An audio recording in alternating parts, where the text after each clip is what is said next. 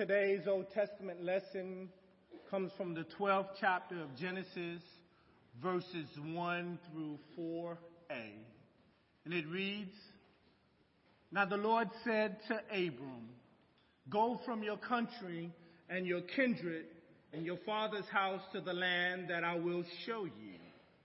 I will make of you a great nation, and I will bless you and make your name great, so that you will be a blessing. I will bless those who bless you, and the one who curses you I will curse. And in you all the families of the earth shall be blessed. So Abram went, as the Lord had told him. The word of the Lord. You know, as I read this week's lectionary from this Genesis text, my mind drifted back to a story I heard when I worked and attended a small group Bible study at Dick Smith Nissan in Lexington. And I worked at that dealership for about 3 months or so during the last semester when I attended the University of South Carolina. And I was able to recall this story because this particular scripture in Genesis was the unit of passage that we were studying during that time. We met every Monday morning at 6:30 sharp. And among this very small group of believers was Dick Smith himself. And at this particular time, Dick Smith was retired, and he said he didn't really come around the dealership a whole lot because, as I told Dr. Ben, his children said that they were ready for him to retire because he was giving away too many cars. But he was very faithful to that small group Bible study. And on this particular morning, Mr. Dick told us, gave us his testimony about how he started Dick Smith Motors, which later became Dick Smith Nissan and is now Dick Smith Automotive Group. He began his story by telling us how he and his wife struggled financially when they first got married. He said that they could barely pay their bills. They didn't have a lot of money to give their children some of the things that they wanted. And he said there were even times where they had to sacrifice meals as the parents of their household. But he said that they sacrificed their own meals to ensure their children were properly cared for as God intended them to do. He told us that even in the midst of all those struggles, even in the midst of their financial woes, he and his wife, they never wavered on their trust in God. He said that they believed in God's faithful promises that God told them many years ago. And he said they were committed to tithing in their local church as well as helping everyone they felt God was leading them to serve.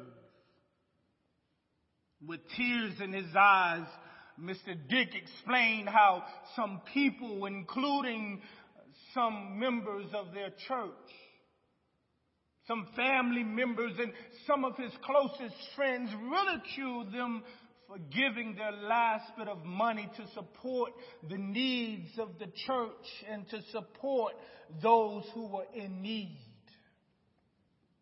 And as Dick Smith continued his testimony, he told us how one day out of the blue, one of his friends approached him about purchasing the Datsun dealership in Columbia. And at that particular time, y'all know it was Datsun before it became Nissan. So that goes to tell you how long ago that was. He said his friend approached him and told him that he was willing to sell him the dealership for $10,000.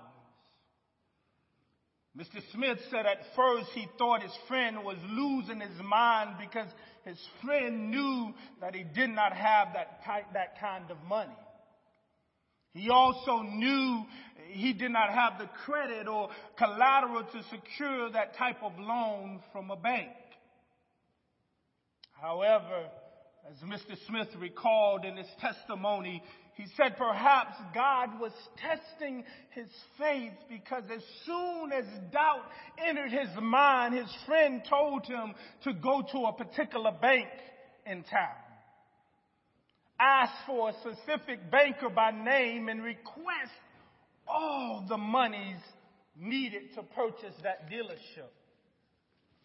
And he said he went home with doubt in his mind. He went home with a heart of fear. And he said he went to his wife and he told his wife what his friend had offered him. And he said his wife, being very devoted to Christianity, said, "Dick, let's just pray about it. Let's fast so we can know what God's direction is for our life."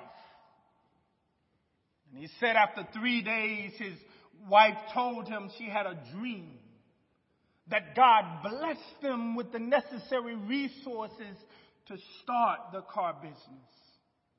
He also said his wife told him that God was also calling them to remember God's blessings to them as they were being called to help others.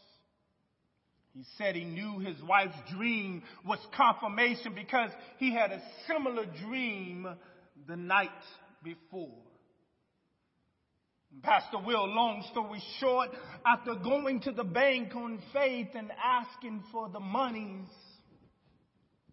the bank denied his request for $10,000. And they loaned him $20,000. With tears in his eyes, Mr. Smith encouraged us to remain faithful to God because God is faithful to us.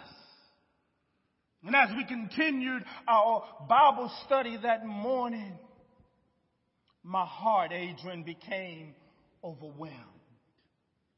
And I learned several lessons about God's blessings, not only to Abram, but also to us in our present age. First, I learned in the context of this Genesis story how Abram, who later became known as Abraham, he did not, Tom, use God's blessings given to him for self-gratification or selfishness. Secondly, I learned Abraham used God's gifts of wisdom to lead his family to a life of worship and faithfulness to God. The third thing I learned, Marty and Renee, that Abraham is still revered as a model and a common religious figure among Jews, Christians, and Muslims.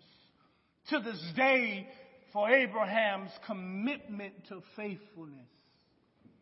Although Abraham was blessed and became a blessing to others, including his kinsman, Meg, he was not blessed because he was more deserving of the favor of God in comparison to anyone else. He was not, John, blessed by his merits alone, his deeds, or his good works. Betty Gale, he was not blessed because of his fame or cool points in the community. Rather, my friends, Abram was blessed because of his faithfulness to God. And God knew that God could trust him to become a good steward of God's blessings entrusted to him. And Colin, it is here in this biblical story of Abram where we are reminded of our commitment. We're reminded of our stewardship, and we're reminded of our service to all creation. We are called to commit our lives to God and become conduits of God's grace, conduits of God's love, and conduits of God's mercy. We are called to become good stewards not only of our monies, but also our gifts and our talents. Oh, my friends, we are called to serve all humanity as led by the Holy Spirit. And thus, I want us to ask ourselves these questions. Can God trust us with God's blessings and resources? Will we become faithful disciples of God, become good stewards of God's riches, and will we serve others in a manner that is pleasing and acceptable to God?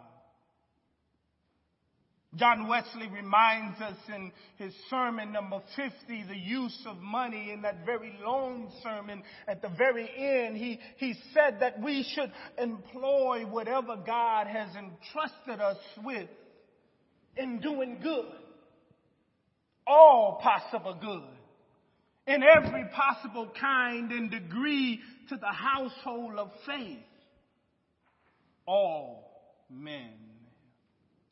Simply put, my friends, we are called to use our monies, gifts, and talents to serve the common good of all creation, which includes taking care of the basic necessities of our families. And I believe this is an honorable goal as we consider others.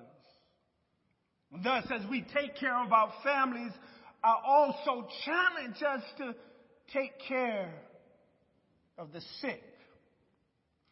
Visit and be mindful of those who are bereaving.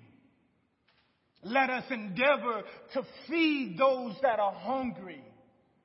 And when at all possible, let us endeavor to try to offer shelter to those who are homeless. And for goodness sake, my friends, let us be attentive to the least and unlikely among us, which are those that are socially marginalized. Let us endeavor, my friends, to follow the direction and guidance of God through the Holy Spirit. Let us, my friends, always remember to be what God is calling us to be and to become a blessing to others.